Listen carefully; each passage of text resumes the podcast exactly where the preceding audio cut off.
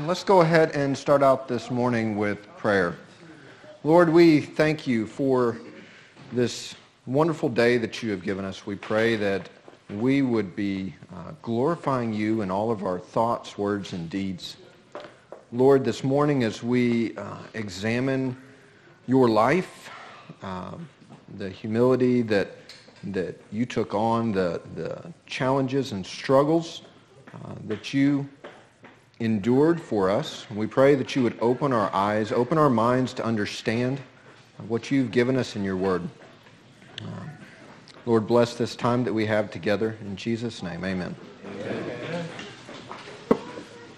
All right. We are going to start out by reading the question and answer, question 48, larger catechism. How did Christ humble himself in his life? And the answer is Christ humbled himself in his life by subjecting himself to the law, which he perfectly fulfilled by conflicting the iniquities of the world, the temptations of sin, the infirmities of his flesh, whether common to the nature of man or particularly accompanying that of his low condition. All right, so in studying this question, there are a lot of great resources out there. And I think we have a tendency sometimes to read over this question and not recognize how amazing the truths are. Thanks, Will. So uh, if we look, the, uh, the shorter catechism dedicates one question answer to the humility of Christ's life, both birth, life, and death. And the larger catechism really throws some meat into that. I mean, the shorter catechism does explain it in its fullness, but the larger catechism really drills down. And my goal today is to help you think through this question and answer and draw out scripture to explain the answer in all of its parts, and hopefully to allow you to see how grateful and thankful we are for what Christ put himself through, coming under the law, fulfilling it perfectly, so as the second Adam has perfect obedience to the law, and he underwent all of this to be our mediator between us and the Father. So the explanations the larger catechisms give really draw our eye because we are here in this world. And sometimes when we read through it, we just sort of say, yeah, he endured what we endured, the temptations, but he endured so much more. And so I hope to go through that today. So we're going to break this down in the different parts of the answer. We're going to start with Christ humbled himself in his life by subjecting himself to the law. Um, who's got Galatians 4 4? We'll start here. Me. right behind you. Gary, you're next.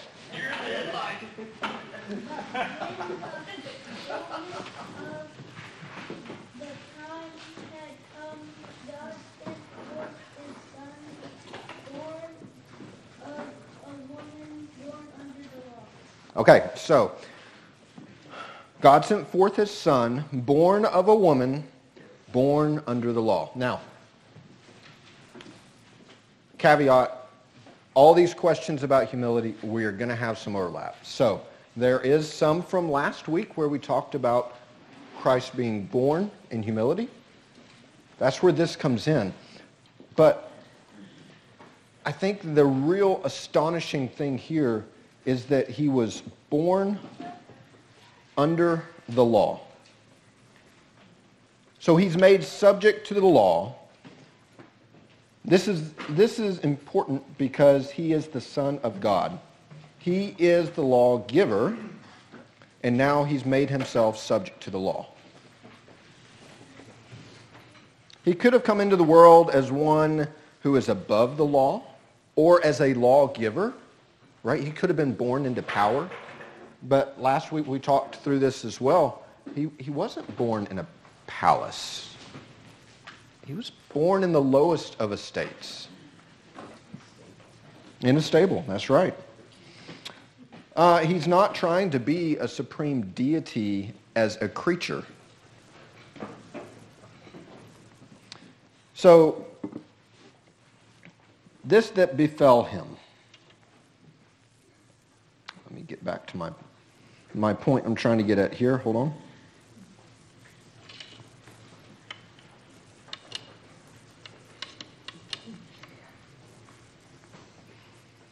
Okay, so he experiences life not at the top of the economic scale, but also uh, temptations that are in direct conflict with the devil. He came in at extreme poverty and humbled himself, being subject to temptations. So why was it necessary for Christ to be subject to the law of God? because he was here to fulfill it? Yes. Yeah. It, he came to fulfill as the second Adam, and so he had to be fully subject to the law. The amazing part about this is the fact that he willingly, voluntarily, in a plan with the Father before time, had already willingly said he was going to do this. The law creator is now going to put himself under the law. It's just mind-blowing. So Christ was subject to the law, the whole law, and that includes both the moral and the ceremonial law. When he put himself in this position, he did so, and he didn't give himself any extra leniency. He wasn't able to go beyond. Able's the wrong word there. So he wasn't, he put himself within the constraints of the normal human. He didn't come in with, with an extra card or something up his sleeve and able to do other things. He needed to experience everything we experience. So uh, we're going to move to the next part of the question where we talk about him fully, perfectly fulfilling that law. Um, we're going to read Matthew 3.15. If you read it, you got to be loud. Go for it.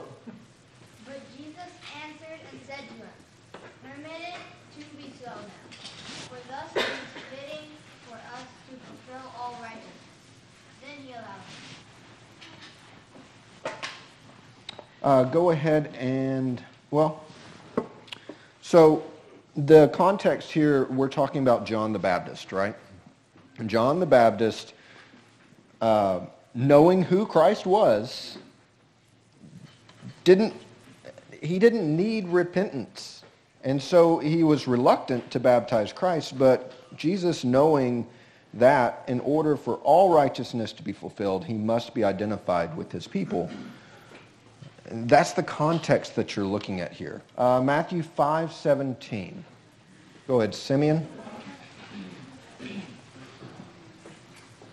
Do not think that I came to destroy the law or the prophets. I did not come to destroy, but. This should be ringing all sorts of bells. We just had a sermon over this. And Pastor did an incredibly good job explaining that doing away with the law uh, that Christ didn't come to do away with the law, came to fulfill the law, still means that we are under the law. It's simply an explanation that Christ came under the law, and he is going to fulfill it in its entirety. Uh, so one of the things that Pastor keeps bringing up to our attention in the, the AM service is how the sins start here in the heart. And so in the fulfilling of the law, Christ fulfilled it in its entirety. He didn't, he didn't mentally dwell on a sin and therefore act it out. He fulfilled it entirely. Romans 5, 18 through 19. Go ahead, Chuck. Therefore, as one trespass led to condemnation for all men, So one act of righteousness leads to justification and life for all men. For as by the one man's disobedience the many were made sinners, so by the one man's obedience the many will be made righteous. All right. Kids, were y'all listening? All right, we're going to test it out. Those, the, that verse right there, or those verses right there, uh, talk about two different men. We've got the former and the latter, right? Read through that verse one more time, kids, and tell me who that verse is speaking about in the former.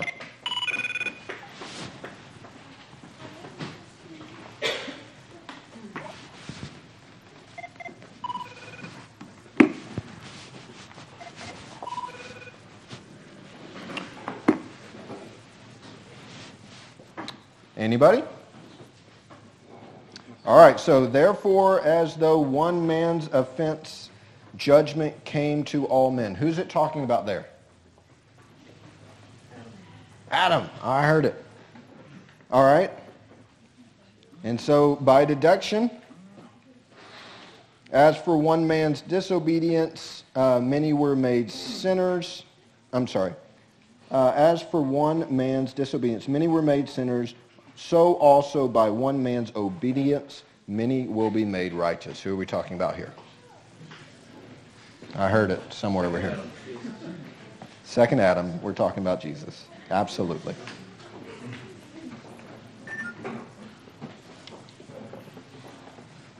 So Christ fulfilled the law of God perfectly. He never broke any of the law's commands. And he fully performed all the law commands. But here you need to understand why being subject to the law is considered Christ humbling himself. Christ as God, by nature, is above the law. By nature, he's not under the law, but he is the author of the law. And in involuntary duty of becoming man, he took on the form of a servant under the law. Okay, we'll move to the next part of the question, which reads, and by conflicting with the indignities of this world. Another way to read this is by struggling with the indignities of this world. Uh, let's go ahead and get into our first reading, Psalm 22, 6. Go ahead. 22, 6. I am a worm and no man, a reproach of men and despised by the people. All right, so this is David writing here speaking of the direct contrast to God and his holiness. Now, how much more Christ felt this way? Isaiah 53, 2 through 3. You've already read once. Anybody else? Go ahead, Simeon shall grow up before him as a tender plant, and as a root out of dry ground. He has no form or com- or comeliness. And when we see him, there is no beauty that we should desire. He is despised and rejected by men, a man of sorrow, and acquainted with grief. and we hid, as if it were our faces, from him. He was despised and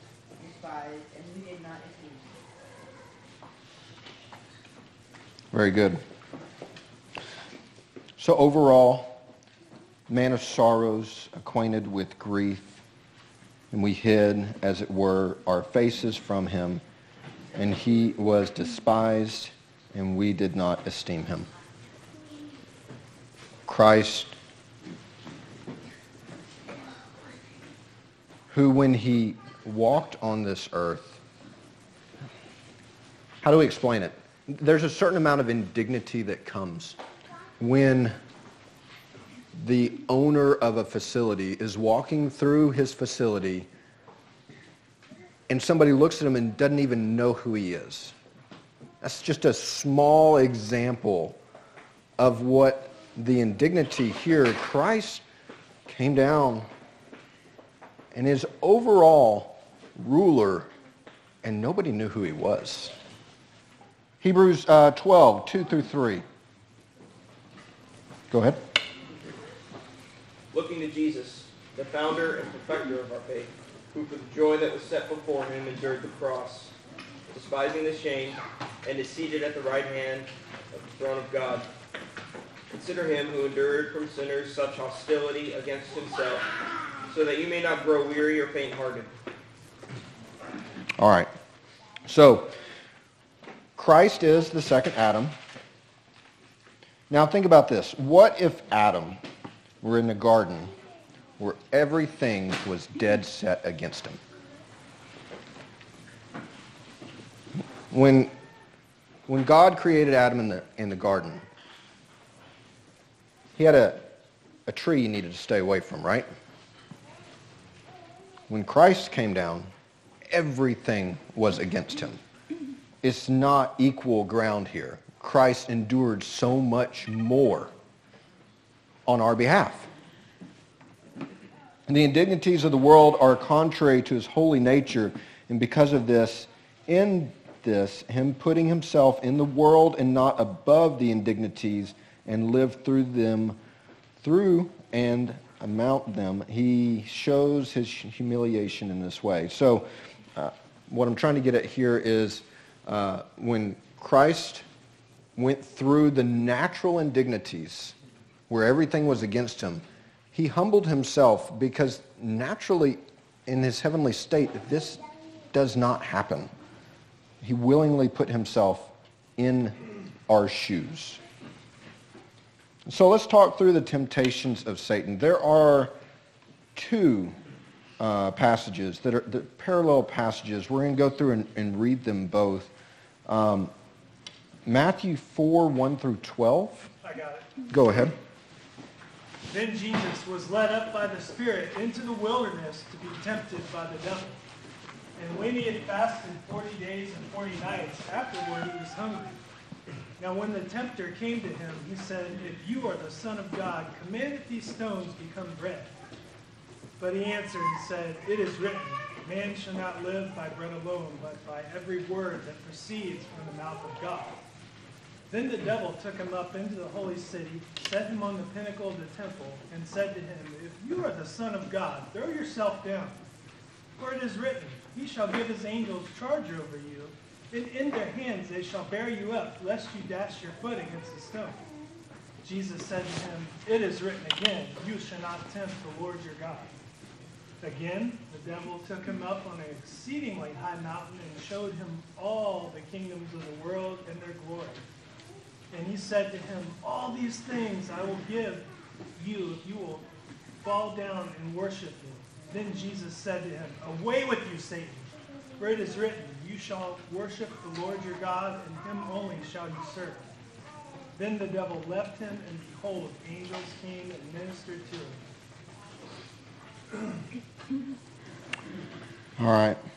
Uh, Luke 4, 1 through 14. It's a long one. Go ahead, Gabe. And Jesus, full of the Holy Spirit, returned from the Jordan, was led by the Spirit into the wilderness for forty days, being tempted by the devil. And he ate nothing during those days. And while and when they were ended, he was hungry. The devil said to him, If you are the Son of God, command this stone to become bread. And Jesus answered him, It is written, Man shall not live by bread alone. And the devil took him up and showed him all the kingdoms of the world in a moment of time, and said to him, To you I will give all this authority and all their glory, for it has been delivered to me, and I give it to whom I will. If you then will worship me, it will all be yours. And Jesus answered him, It is written, You shall not, uh, you shall worship the Lord your God, and him only shall you serve. And he took him to Jerusalem and set him on the pinnacle of the temple and said to him, If you are the Son of God, throw yourself down from here, for it is written, He will command His angels concerning you to guard you, and on their hands they will bear you up, lest you strike your foot against a stone. And Jesus said to him, It is said, You shall not put the Lord your God to the test. And when the devil had ended every temptation, he departed from him until an opportune. And Jesus returned in the power of the Spirit to Galilee, and a report about him went out through all the surrounding country. Wow. All right. Did y'all just listen to that? sometimes, sometimes we read through things and we don't quite understand what we just read. That is amazing. All right, let's start, start at the beginning of the passages. Um, Jesus was fasting. How long did he fast? You think he was hungry? The tempter himself comes up and says, hey, you got the power to do this, don't you? Make that into bread. Is there anything inherently sinful with Christ creating food on the spot out of nothing? Yeah, he does it other places, right? What's wrong with this? Why is this wrong? I find it interesting that uh, Satan started off with the first Adam with food, and he starts off with the second Adam with food. So it really comes down to what the power of Christ is here to do. The power of Christ was not here to glorify Satan or to obey Satan or to feed himself. It was here for you. He was here to show the glory of God to those around him. And everything that we read here says that it was just he and Satan out in the wilderness. What would turning bread, uh, stone to bread have done? So, uh, mind blowing right there. Uh, next, we have the, the temple. Now, I don't know the geography as well as I think I should, but pretty sure there wasn't a temple over there in the wilderness. How did he get from the wilderness to the top of the temple? I mean, we know what happened. And there's a, a couple really good uh, commentaries on this that just spend chapters and chapters talking through all the different uh, ways that theologians think this occurred. And, and we aren't going to dwell on it, but it's something to, to really think through. Because Satan is tempting him yet again. And in this case, so he, he's already been fasting 40 days, 40 nights. Right before that, he was uh, baptized. And right after the baptism, what happens? He's affirmed by God the Father. So now he's got Satan, and it's such a humiliating thing to have such a, uh, a tempter, such a snake come in and try to coax you into things. And so somehow, some way, Jesus and Satan find themselves on the temple, and Satan's like, jump down, and the angels will pick you up. So Christ responded the first time with Scripture. So Satan shifts and starts trying to coax him with Scripture. Keep that in mind. He is a deceiver. The first tempt, temptation may be something small and something that you think, oh, it's not really a sin. But he then transforms what he does and makes sure that he's coming at you directly. And so he quotes Scripture, and then Jesus quotes Scripture right back. The third one is the most heinous and the biggest slap in the face. As if Satan has the authority to grant what he was offering.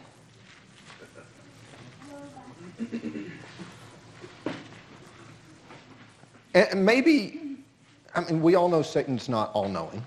We know that. And so maybe Satan didn't know what he was dealing with. Maybe Satan didn't understand the hypostatic union. I don't know.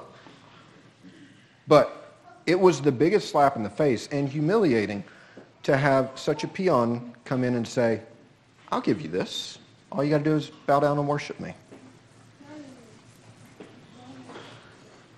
And I think it's important here to note that after that, Satan didn't just leave and never come back. It specifically says that he departed from him until an opportune time.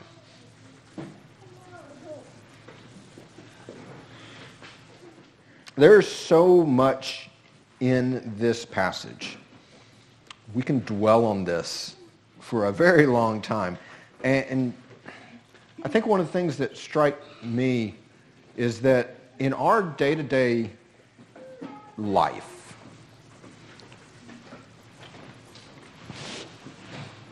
you can fight so much. And um, they'll tell you that when in the beginning of the day, you can make decisions real fast and stick by them. And throughout the rest of the day, the wear and tear on the, de- on the day plays a toll on you. And at the end of the day, you're likely not to follow your own responses to those decisions. Jesus was fasting for 40 days. As a man, I don't know that I could have withstood a temptation to say, there's bread, now eat it. And, and that's what it's talking about. When Jesus was tempted in every way, there is no way in which you feel tempted that he didn't work through. And people will come and argue today and say, oh, there, were, there wasn't the internet then. They didn't have cars. He wasn't tempted to speed. He was tempted in every way imaginable, and in more ways and more intense than you will ever feel. Okay, so talking about the humiliation um, of being tempted by Satan. Um, Christ, Christ knew who he was, and to have Satan come and directly affront him was a humiliating fact because Satan had no power over him. He was not the creator of the universe where Jesus was. He had no authority to, to grant him those things, and so it was uh, an affront to him. Let's move on to the next part of the question. And the infirmaries in the flesh, whether common to nature of man or particularly accompanying that of his low condition. Another way to, to look at that is uh, and the frailty of his body, whether common to the natural human condition or particularly associated with his own poor situation. So let's, uh, let's read through some of the scripture proofs for this one and then see if we can't figure out what the larger catechism is trying to present to us here. So Hebrews 2, 17 through 18. Go ahead.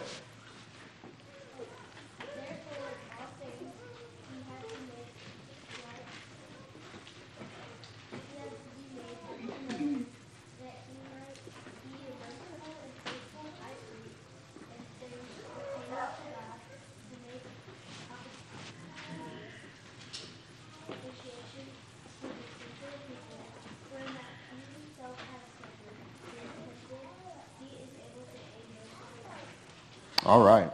So therefore, in all things, he had to be made like his brethren, that he might be a merciful and faithful high priest in things pertaining to God, to make propitiation for the sins of the people. For in that he himself has suffered being tempted, he is able to aid those who are tempted. Uh, so we just talked about his being tempted, right? But this is saying that he had to make himself like us in every which way. So he's dealing with the same aches and pains and issues that we're dealing with. Hebrews 4:15 and we're going to read it loud. Go ahead.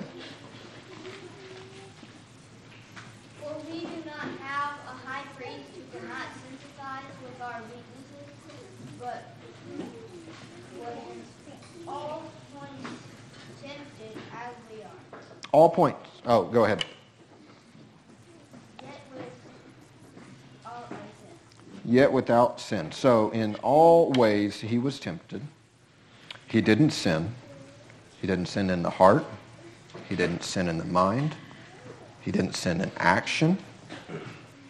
So many look and they say that sin is the action, and it's not. It happens here.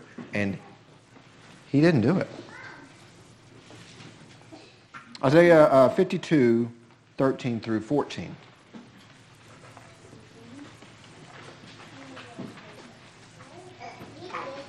Max.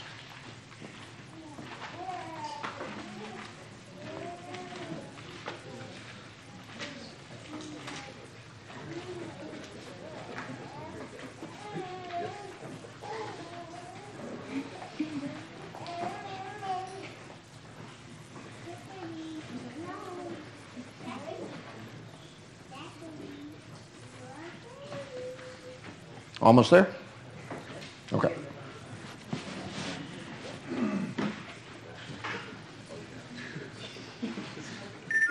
All right, I'll go ahead and read this one.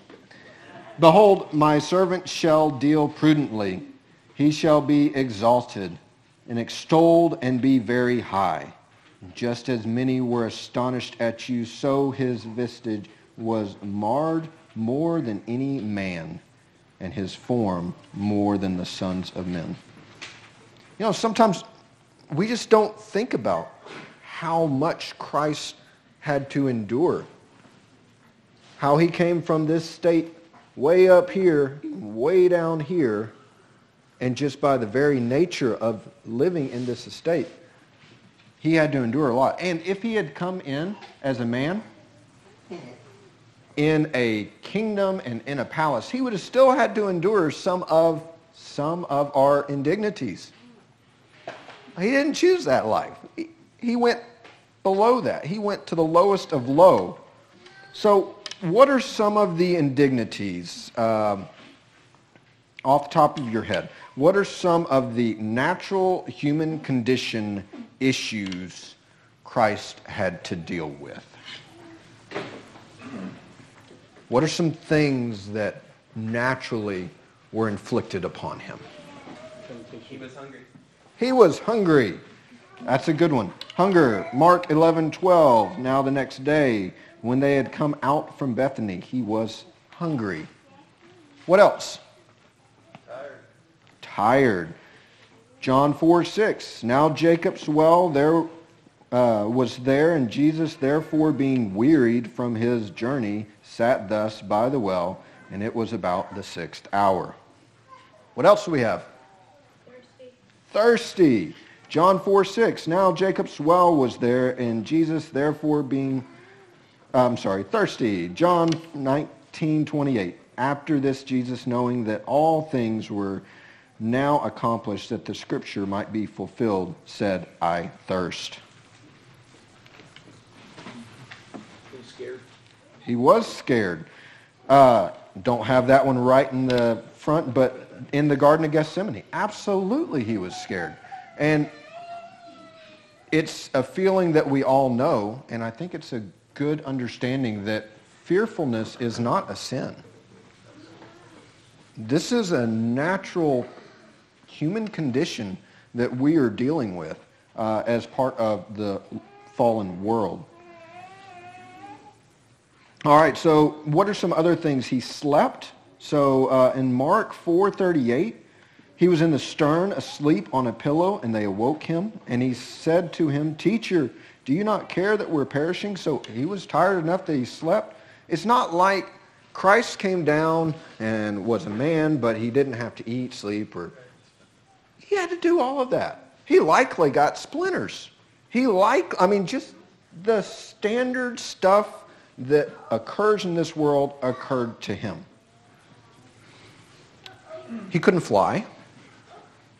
Um, couldn't be in two places at once. And physically being in two places at once, this, this is where a, a doctrine comes in called ubiquity. Uh, that the Lutheran, it's a Lutheran doctrine, and it's wrong. It, basically says that Christ could physically be in his body two places at the same time. He was constrained by that. And how do we know that? We know that from John 11, 6, 21. And I'm sorry, John 11, 6, and then verse 21. So verse 6 said, So when he had heard that he was sick, he was he stayed two more days in the place where he was. And then Jumping up to verse 21, now Martha said to Jesus, Lord, if you had been here, my brother would not have died. If he had been multiple places at once, obviously, he could have done that. But he was in a human body.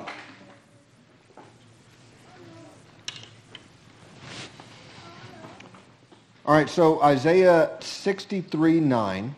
So he endured these things for others. This is another uh, another human condition uh, that he had to work with.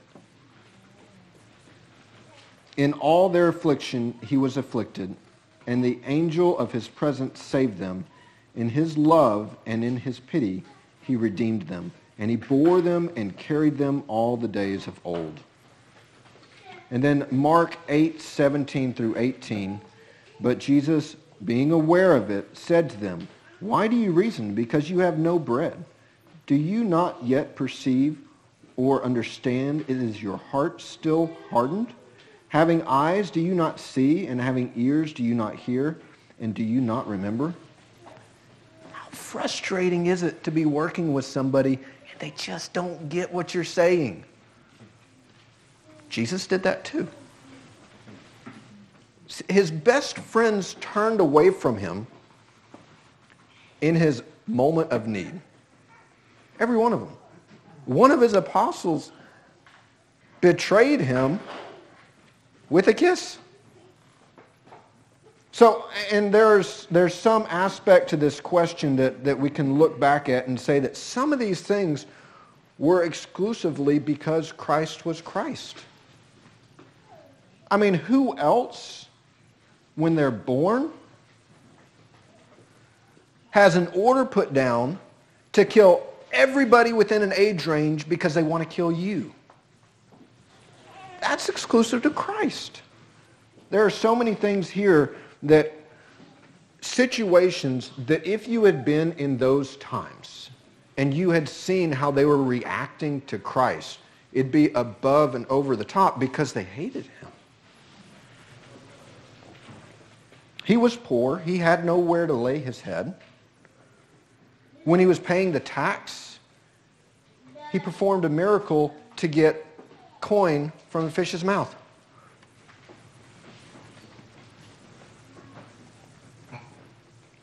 So, Christ, the second person of the Trinity, willingly and voluntarily placed himself under the law liable to all the censures and seizures as a representative of sinners. And the way Jesus was treated throughout his life was humiliating. How should that make you feel?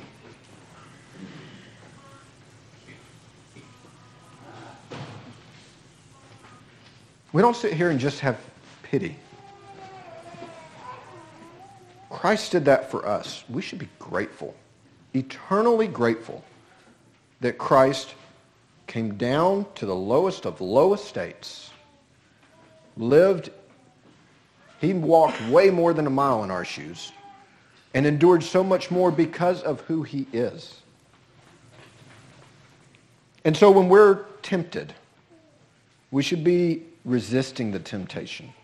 We should not live in despair.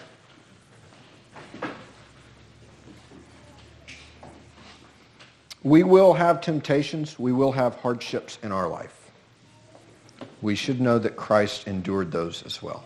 He is our mediator. He is who we're communicating with. And we should be communicating with him to work through those. So Christ endured all that and more on our behalf, and we should be so eternally thankful to him. Any questions?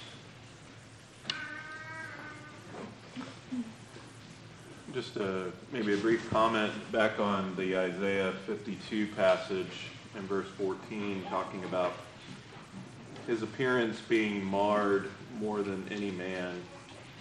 Um, I think sometimes when we consider the the passion of Christ and his being his suffering and being beaten um, before he was crucified, we get we, we hear and we know um, the implements uh, and the methods of the Romans to to uh, to do such things to people um, before they are put on the cross. Um, and we, we, we hear of those things and, and, then consider that in reference to Christ. But I think that that verse is uh, very telling in that uh, the extent of the suffering that he went through was unlike any other man had gone through himself. And um, not only was he beaten, but he was marred. Uh, I mean, beaten to a pulp, so to speak, right? Um, grotesque looking uh, physically. Um, and, um, and so, you know, I think that, that those types of words here from the Lord through Isaiah um, kind of help us to understand the, uh, the uh, depth of the suffering and, uh, and humiliation that Christ endured for us. Yeah. Yes, sir. Yeah, I- I- it's, it's such a wonderful topic, just uh, worthy of meditation. Uh, This thing about Christ under the law. So, it's like, it's like the filter through which God relates to us, right? So, even though any, each sin is not equally severe, right, that we could commit, yet they're equal in guilt, right? So, you know, James tells if you violate just one tiniest spot of the law, okay, well, now you're, you're in the guilty category, right?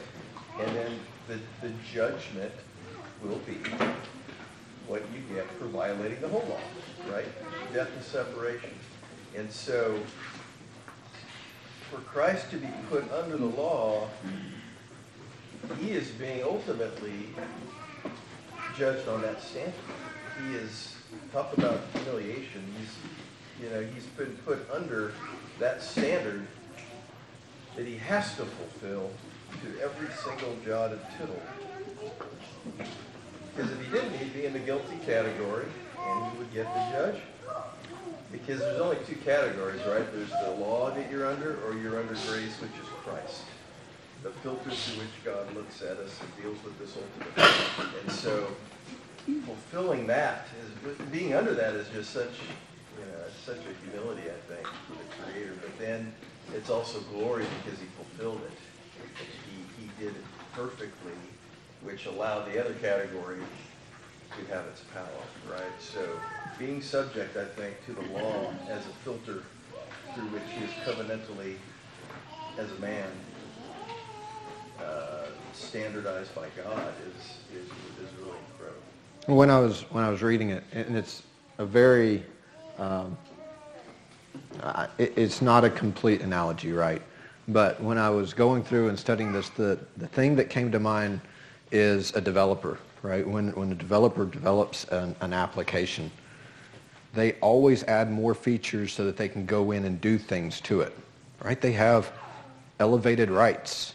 So whenever they go into the application, they, they sort of sit above the average user because they can do all these other things. and, and it just struck me as, uh, that's just the best analogy that I was coming up with at the time. But when Christ came down, he, he didn't have any cheat cards. He didn't have any extra admin privileges that allowed him to do these things. He, he suffered just like you. Yeah. When we're addressing, oh, I'm sorry, go ahead, go ahead, Jada. So, in that vein, when he's refuting Satan with scripture, is that because he memorized those scriptures, or is he tapping into his deity because he wrote them? Scripture doesn't say. But I would choose to say he was preaching in the synagogue. He, he knew the scriptures there, and uh, even as a boy, he was uh, able to intellectually work through the um, theologians of the time. What raised as a faithful On that same topic, when we're, when we're going through this section in the larger, and we're, we're hitting on these, these issues of, um, in his life, in his birth, in his life, in his death, right now we're discussing the life. It's very important that we stay within the context of the scriptures. The divines did a really good job giving us scriptural context to each question and answer, and uh, thank you for, for doing a good job doing that. Calvin in his Institutes addresses some of these things as well. And it's really important that we don't drift into the mystery, right? Because it is extremely mysterious that he is God and that he is man. And some of us that have been around a long time, not just Ken, me also. And we, when we think about these things and you hear them over a long period of time and you contemplate them and you, it seems, it- you can go into the mysterious. And what I'm saying, Calvin addresses this. Don't go beyond the scriptures. Don't go beyond the doctrines of that God wants us to know about that mystery of God and man in one, particularly when we're talking about temptation and when we're talking about he is God and man. And, and, it, and as you read this, you realize that he humbled himself even more. And he was humiliated even more years and years as, as you read these things because you realize how ungrateful these people are that he created everything and they're questioning everything or that he's experiencing these human emotions.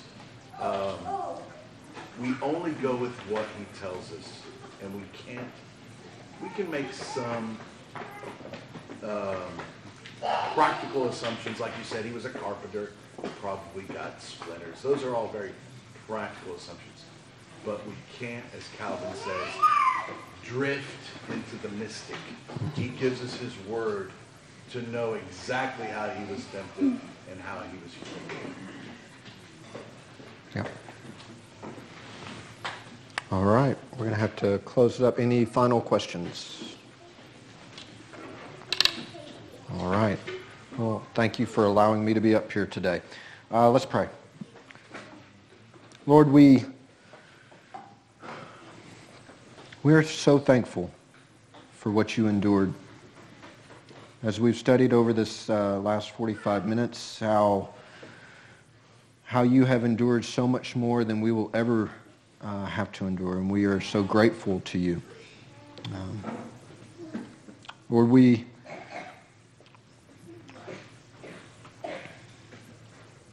we pray that that our thinking of this would not be calloused. Lord, that we would understand your goal when you came down to earth. And Lord, that you accomplished it without question. Lord, we pray that when we are tempted, when we are dealing with the troubles and hardships of life, that we reach out to you. Lord, that our strength would be found in you. Lord, we be, uh, please be with Pastor today as, as he is preaching on oaths. We pray that you would open our eyes and ears, that we would receive your word today, that we would put it to work in our lives. Uh, Lord, bless this church and those attending it and, uh, and keep us safe. In Jesus' name, amen.